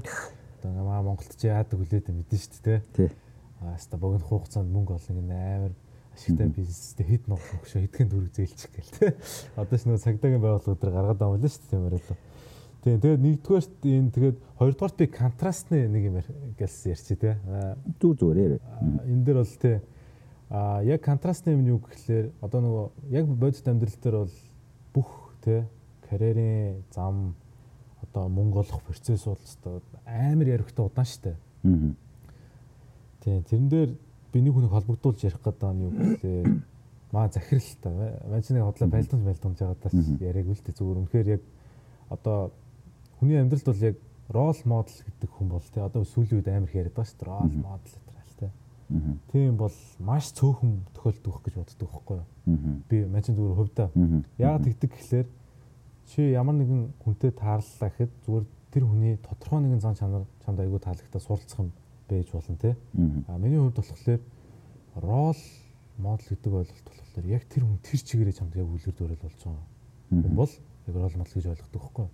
Ама бид амгаал гэдэг юм л та амгаа ах. Гэхэлэр яг миний хувьд бол одоогор бол рол модел болж байгаа. Яаж байгаа гэхэлэр мань хүн одоо маа компани ерөөд ингэж мэдэхгүй байгаа шалтгаан болохоор мань хүн өөрийнх нь зан чанартай холбоотой байхгүй. Өөрөө айгу тийм локи ерөөдөө баг өөрийгөө нэг таниулахыг хүсдэггүй те. Компаниц нэг амар маркетинг хийгүү. Бид нар чинь mouth to mouth маркетинг одоо амаас андаа гэсэн те. PR-аар л явж байгаа компани бохгүй яг өмнөдөө нэг компани төслийг аваад нөгөө компани өөр компанидаа дамжуулаад аян дайжгүй байлээ гэж явж байгаа. Тэгсээр бол ингээд корпорацийн төвчний төсөл авцсан. Аа манай мань хүн өөрөө юу хоёр компани одоо зэрэг авч явж байгаа. IT-ийн компани авч явж байгаа. IT сервис үзүүлдэг. А нөгөөх нь одоо миний ажиллаж байгаа software development компани ажиллаж байгаа. Ийм хүн те одоо анхны карьерийн патн 2000 оноос одоо мань хүн бол өөрөө 97 онд анх иржсэн. 2000 оноос эхлээл эхлээл явж исэн карьерийн патын яриулгад бол Аа ихтэй. Чи бизнес үргийг үзээрэй. Одоо сонсогчдод хэлэхэд бизнес үрэг дээр орсон байгаа iCodes Clear гэдэг компани танилцуулга тэр бүгд тэр үзээрэй. Мань хүний өөрхөн карьерийн пайд гардаг байхгүй тэрэн дээр. Яг л тийм л замаар явдаг байх гэж би угаасаа итгэдэг. Тэгээд өөрөө ч үлдэр жишээ хангалттай харуулж чадчих байгаа. Би цаах энэ компанид орохдоо бас те чин жилийн туршлагатай хүн чи юугаач мэдэхгүй шүү дээ яг үнийг гэхдээ тэгэл жилийн туршлагатай ч өстөө болцдог инээтерээ гэл яг л нөгөө манус чинь бол код бичихтэй бол executive дээ ерөөхдөө гүйцэтгэдэг те. Маа гүйцэтгэл тэгэл болцдог. А яг үндэ ингээ бизнес процессд ороод бүх нөгөө заваа ярихтай юмтай ингээл зууралдаал ирэхлээр бол ямар хүнд процесс байдаг яаж даван тулдаг гэдэг бол яг ингээл үлгэрлэл өөрөө надад харуулбал би ч тэрийг тодорхой хэмжээгээр одоо ч суралцсаар явж байгаа. Тийм тэгээд саяны хойлонгийнх нь нөгөө ярьдаг сэдвийн контраст болгож энэ яриаг хийсэн. Става юм. Аа тэгээд яхаа аргагүй нөгөө ментор рол модель гэдэг зүйл маань бас тодорхой хэмжээний өөр байх гэж бодож чинь тий. Тэгээд хүн болгонд яхаа аргагүй рол модель байх хэрэгтэй юм шиг уусаа надад надаас яг тэгж санагддаг. Тэгээд цөөхөн гэдэгтээ бол мэдээ санал нийлж байна. Тэгээд салбар болгоно гэдэгтээ би айгу бас санал нийлж байна. Салбар болгоно юм. Одоо жишээ нь би жишээ нь амар гой дуулдаг байлаа гэж бодоход би дуулахыг сонирхдаг байлаа гэж бодоход миний дууны салбарын нэг рол модель байх хэрэгтэй. Би бизнес хийдэг байлаа гэж бодоход миний бизнесийн салбарын нэг рол модель байх хэрэгтэй тий. Тэгээд дээрэс нь энийг би яаж баталгаатай хэлэх вэ гэхээр би одоо яг энэ ярьж байгаа энэ нэг миний нэг өнгө айс тэгээд миний энэ body language үгийн сонголтууд хинээс гаж ирсэн бэ гэхээр миний рол модель Око гэдэг Батгтайбэр гэж залуу байхгүй. Окох битэрийн хоолойг андуурдаг. Окох битэрийн яриаг хүн уцаар сонсоод битэр ялгадаг байхгүй бас хаяа. Тэр нь би гэхдээ оках шиг би амарлаг болцсон гэж байгаа чинь биш. Зүгээр хэрвээ чи рол модельтэй байх юм бол тэрийгэ чи сайн даган дуурайгаад ингэж чадах юм бол үнэхээр чиний рол модель гэж чи дотроо бодож байгаа юм бол хүн угаасаа тийм болоод эхэлдэг өөрөө. Аа тэгэхээр энэ рол модель гэдэг зүйл бол өстой байдаг гэдэгтээ би бол өстой 100% санал нийлдэг. Тэгээ угаасаа хүн болгонд тийм хүн байдаг бах магадгүй заримд нь ээж аав нь байж магадгүй бах тий энэ дээр. Тэгдэг байна гэж бодож байна. За тэгээ сүүлийн асуулт руу орё анхаа. За сүүлийн асуулт маань ер нь бол маш их баярлаа. Тэгээ зөндөө олон аягүй гой зөвлөгөөнүүдийг өгсөн. Миний сүүлийн асуулт болохоор ер нь Америкт ажиллаж байгаа, Америкт Монгол компанид ажиллаж байгаа Монгол залуугийн мөрөөдөл нь юу байна одоо? За миний мөрөөдөл бол би ерөнхийдөө одоо хүмүүс ингэдэж штэ Ойрын мөрөдлөө яри заяа. Ойрын мөрөдлөө. Ойрын. За жаа түр жаа. Тэ энэ зөв. Окей.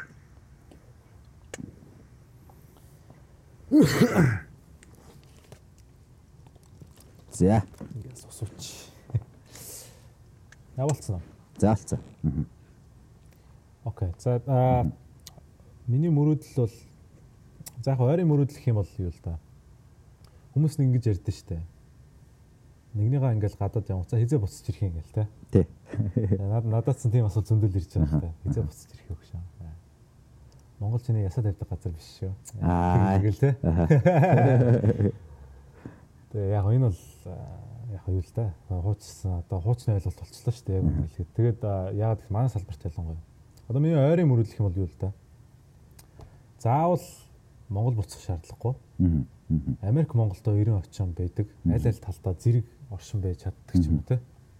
Яг тийм л байх мөрөдөлтөй байна. А яагаад тэгсэн гэхлээр угаасаа манай салбарт боломжтой болсон л та. Одоо ремотор ажиллах гэдэг нэг сайхан тест те. Дээрээс нь 5G 5G сүлжээ ороод ирлээ те. Нэг хязгаараас нөгөө хязгаарт одоо бүр мэс засал хүртэл хийх боломжтой болсон те. Экскаватора хүртэл өдөрт боломжтой болчихлоо шүү дээ. Газар ухдаг хүмүүс бол. Тэгээ ийм боломжийг ашиглаад би бол ойрын хугацаанд бол Монгол Америк хоёр зэрэг амьдрах. Аа тэгээд би ч гэр бүлтэй нэг охинтой эхнэртэй. Тэгээд хүүхдээ ч гэсэн хүмүүжүүлэхдээ аль болох хайбридтэй. Байлингуул цаашлаа трилингуул ч байсан болно. Тэгээд ингээ хүүхдийн хүмүүжил ингээ айгуу том алсан харсан алсын хараа бол байна. Тэгээ энэ бол миний ойрын мөрөдөл. А бүр том том мөрөдөл гэх юм бол би нөгөө эртэд ярьсан би найзтайгаа компани байгуулсан гэж ярьсан тий. Ол яг тэрийг бүр тэр дараа нь яаж явагдсан тэгэхээр хоёлоо дараа ярина. Гэхдээ тэр миний мөрөдлөлөөр тэр компани тэр компани би бол одоо зорилгоо бол мартаагүй байгаа. Манай хоёр найз ч мартаагүй бид нар бүгд ингээд туршлага хэрэгтэй байна гэд тал тал тийшээ цацарсан байгаа байхгүй одоохондоо. Гэхдээ тус тустай хийх юмудаа хийгээ явж байгаа. А миний бас хажуу бас мөрөөдөл болоод зорилго бол одоо юу л юм л та. Эцээ туршлага судалж байгаа. Энд чинээ бас нэг юм тэ бүр цаашлаад консалтинг Монголоос ажилчид авч одоо аутсорс хийх мөрөдөлтэй л байна да. Эцтэй. Эцтэй тэгээ яг ийм л юмыг сонсохыг хүсэж илаа анхаагаас тэгээд айгу ерөнхий асуусан ч гэсэн маш гоё ариун хугацааны гой гой зориг мөрөөдлүүдэд ярьж өгсөнд маш их баярлалаа. Тэгээд ингээ энэ үрээд Оо бас дахиад нэг байгаа юм байна. Пүүжээ. За. Аа би ч бас мэдээж хажуугараас хоббитой. Би ч хөгжим зөхөх нөгөө контент бичлэг хийх найруулга, видео эвлүүлэг гэдрийг аягүй сонирхолтой байхгүй. Тэр бол ингээ байнга те өдрийн бодол шөнийн зүйл. Ингээ нэг юм subconscious далд ухамсарт бол ингээл тогшоол үйдтэй байнга Тэр бол эзэж би мартахгүй. Угаасаа яагаад гэхээр угаасаа бичлэг хийдэг байсан тий. Тэр бол зүгээр ингээ замхраа алга бол болчих асуудал бол биш байхгүй. Э мэдээж эндхийн амьдралаа зэгцэлж тий гайгүй хөл дээр угаасаа босон дээ. Тэр үедээ би мэдээж э, сонирхлоо цааш үргэлжлүүлэх бол маш их ориглон хүсэл эрмэлзэл бол байгаа. Тэрийг бол цаашаа авч явах бас тийм зорилго болон мөрөдөл бол байгаа байгаа. Тий. Нацтай. За ийм л гурван ерхий мөрөдөлтэй л байна да. Гой гой. Тэгээ айгуу гоё байна. Тэгээд подкаст хийсэн чинь надад ч гэсэн айгуу гоё санагдаж байна. Тэгээд ер нь бол миний подкаст хийдэг зорилго маань юм л дээ. Сүүлд тэр юг харсан бах. Хүнд нөгөө нэг хүнтэй юм яриад тэгээд подкаст хийгээд эхлэнгүүт яхаарахгүй өөрөө суралцаж эхэлдэг. Зочноосоо ч гэсэн би маш их зүйлсүүд ингээд сураад үзэл бодлогоо хуваалцаад тэгээд юм яриад яриа өрнүүлээд ингээд явна гэдэг чинь өөрөө шал ондоо концепт шүү дээ. Тийм би харин би харин чамд атархдаг байхгүй яг наатан дээр чинь. Наа чин чи яг хүмүүсээс ингээл туршлага сороол те. Яг тоос чиг ингээл пүм пүм пүм пүм гэж сороол явдаг байхгүй. Тэгнь гэдэг амар надад амар гоё санагдчихэдэг. Тэгээд анхны подкастн дээрээ ч би ч гэсэн хэлсэн байд юм. Би өөрөө сурлах гэж подкаст хийд юм аа. Тэгээд энэ суралцж байгаа гоё зүйлс өдөр тутмын өдөр тутмын хэрхэн мэйл явуулах вэ гэдэг жишээ нь туршлагаа би зүгээр нэг эндээ дараад өнгөрөөч мөргүй байна. Энийг их сургуульд заахгүй шүү дээ тий. Тэгээд энийг одоо Америк элчингээс одоо хэрхэн визэнд орох вэ дээр саяны анхаагийн ярьсан зөвлөгөө гаргаж өгөхгүй байхгүй тий. Эцэцэд бол. Тийм болохоор яг ийм зөвлөгөөнүүдийг хуваалцахыг хичээдэг. Тэгээд энэ зорилго маань энэ подкастн дээрээ ч гэсэн аягүй гоё сайхан биелээ гэж бодож байна. Тэгээд анхаад маш их баярлалаа. Тэгээд цаашдаа холбоотой бизнесийн замналч нэгдэж магадгүй бах зөндөө олон контентын замналч нэгдэж магадгүй бах энэ хүртэл сонссон залуучуудаа бас маш их баярлалаа. Анхаадаа маш их баярлалаа гэж хэлмээр байна. Тэгээд дараа дараагийнхаа подкастаар дахин уулзцгаая. Тэгээд эцсийнхаа подкастын эцсийн үг шүү. Подкастын эцсийн үг анхаадаа үлдээгээд энэ хүрээд өндөрлөе. Сая шууд даралт ихсэж шээ. За тийм. Тэгээд пүүжэдээ те энэ их олон хүнд хүрдэг подкастнда урьж оролцуулсанд баярлалаа. Тэгээд маа пүүжээ өөрөө бол маш харизматик маш гоё яриа өрнүүлж чаддаг юм байна. Би бол бүгжиг мэднэ л те. Контентыг үзчихсэн. Тэгээ Instagram дээр бит хоёр хоорондоо холбоотой болохоор ингээл би бинийгаа тал талаас тандал явждаг те. Тэгээд би би бас өөрөө жоохон эмоцлог хүн болохоор жоохон яриа өссөн ч байж магадгүй тэгээд санаагаа тодорхой ойлгомжтой гаргасан байх гэж их найдаж байна. Янз юмсан. Хүртээ хүртээмжтэй хүмүүст яг яг таг те илүү дутуу юмгүй яг хүссэн зөвлөгөөнүүдийг өгсөн байх гэж найдаж байна. Би ч өөрөө ч тийм нэг амар зөвлөгөө өгдөг хүн гэж өөрийгөө боддгоо яг суралцаал явж байгаа те Монгол улсын яг залуу үеийн төлөөлөл Америкт ажиллаж амьдарч байгаа тийм хүн. За тэгээд пүүжидэдсэн цааштай подкастэнд нь амжилт хүсч бүр олон олон илүү үзэгчд цуглуулаарай гэж өрөөё. За баярлалаа. Монгол хүмүүс байна. Америкт байгаа монгол хүмүүс байна. За тэгээд бүгдээрээ маска сайн зүгээрээ, гараа сайн хариуцгаарай. Бүгдээрээ бас одоо яг энэ тулгамдаад байгаа энэ нийгмийн асуудлын өвчин зовлон бүгдээрээ бас хамтдаа даваад гарах байхаа гэж бодож байна. Угаасаа даваад ч гарах хэрэгтэй тийм энэ ч угаасаа. Энэ би тэгээ бас нэг сүлт нэг юм бодсон байхгүй. Сүлт нэг юм унссан. Тэгсэн чинь тэр нь болохоор байнга л уншдаг л байсан үг. Гэхдээ сүлд нэг зүгээр яг ингээд тооч нь ингээд хүрчдэж штэ хүнд те. Тэгсэн чинь тэрний юу юм бэ гэсэн чинь алдаа бол алдааг хэрвээ одоо тэмцээн гэж үзэх юм бол шагнал нь одоо туршлага юм аа гэдэг тийм үг байсан. Яг зөв.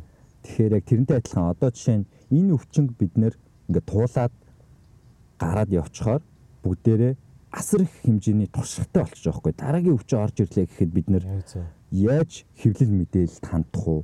Яаж бид нэр үнэн зөв мэдээллийг олох уу те? Яаж бид нэр урьдчилан сэргийлэх үү гэд бүх мэдээллүүдтэй болчихж байгаа хгүй. Тэгэхээр энэ бол эргээд нэг талаасаа зөндөө олон өгч байгаа айгүй хэцүү байгаа гэдгийг мэдчихэж байгаа хэдий ч улс орны хэмжээнд бид нэр энийг тууснараа дараагийн том вирус гарч ирэхэд бид нэр аль хэдийн туршлагатай болсон шүү гэдгийг бас хэлмээр байна. Тэгээ бүгдээрээ гоё. Тэгээд тий зүгээр хоошлаарай тий яг Зүг, зүг. дуусчих тань тий. А зүгээр нэг ганц жишээ ярихад бол сая бид нар бол айгүй бодиттой алдаа суралцж авлаа шүү дээ алдаанаасаа. Нэг юм ойлгож авсан юу гэхээр хүүхдээ үзүүлэх гэж сая очисон чинь имлэг хов боосон байна гэж байгаа байхгүй юу? Тэгэхээр тэр юутай холбоотойх нь ойлгомжтой шүү дээ. Бид нар айгүй бохир бид нар дандаа нус цэрэг гадаа хайж идэх те. Мгм. Энтэл гол шалтгаан бол ерөөсөө л энэ л байгаа байхгүй юу? Тэгэхээр залуучуудаа уриалж хэлэх зүйл юу гэхээр нус цэрэг бити хаяарай. Мгм. Тэ? Бас тэгээд бас муухай шүү. Ялангуяа одоо гадаад дэрэнгүүтээ гівд нус цэрэг болдсон шүү. Тэ? Бас энэ чинь бас ялгарлаад байгаа байхгүй юу? Тэ? Одоо баг буун буунгуудаа шууд Монголд буунгуудаа ашгүй гэж баг нус нус цэрэг хайдаг юм аашаа гэмээр тэ. Тэгээд тэгэхээр а, маахан ариун цэвэр чухал шүү. Бас дээрэс нь ариун цэврээ сайн бариарай. Тэгвэл бид нар энийг бол үлгөөнд авчнаа л гэж хэлмээр байна да. Тэглгүй яах вэ? За маш их баярлалаа анхаад ажил үйлсэд нь хөрх охинд нь гэргийд нь бас аз жаргал сайн сайхан гэр бүлд нь аз жаргал сайн сайхан мөхнийг өсөөрэй. Тэгээ гол нь эрүүл мэнд Цаашдаа зөндөө олон зүйлсийг бүгд хамтдаа хийцгээе. Баярлалаа та бүхэнд энэ хүртэл сонссонд ингээд подкастаа дуусгая. Баяр таа. Баярлалаа.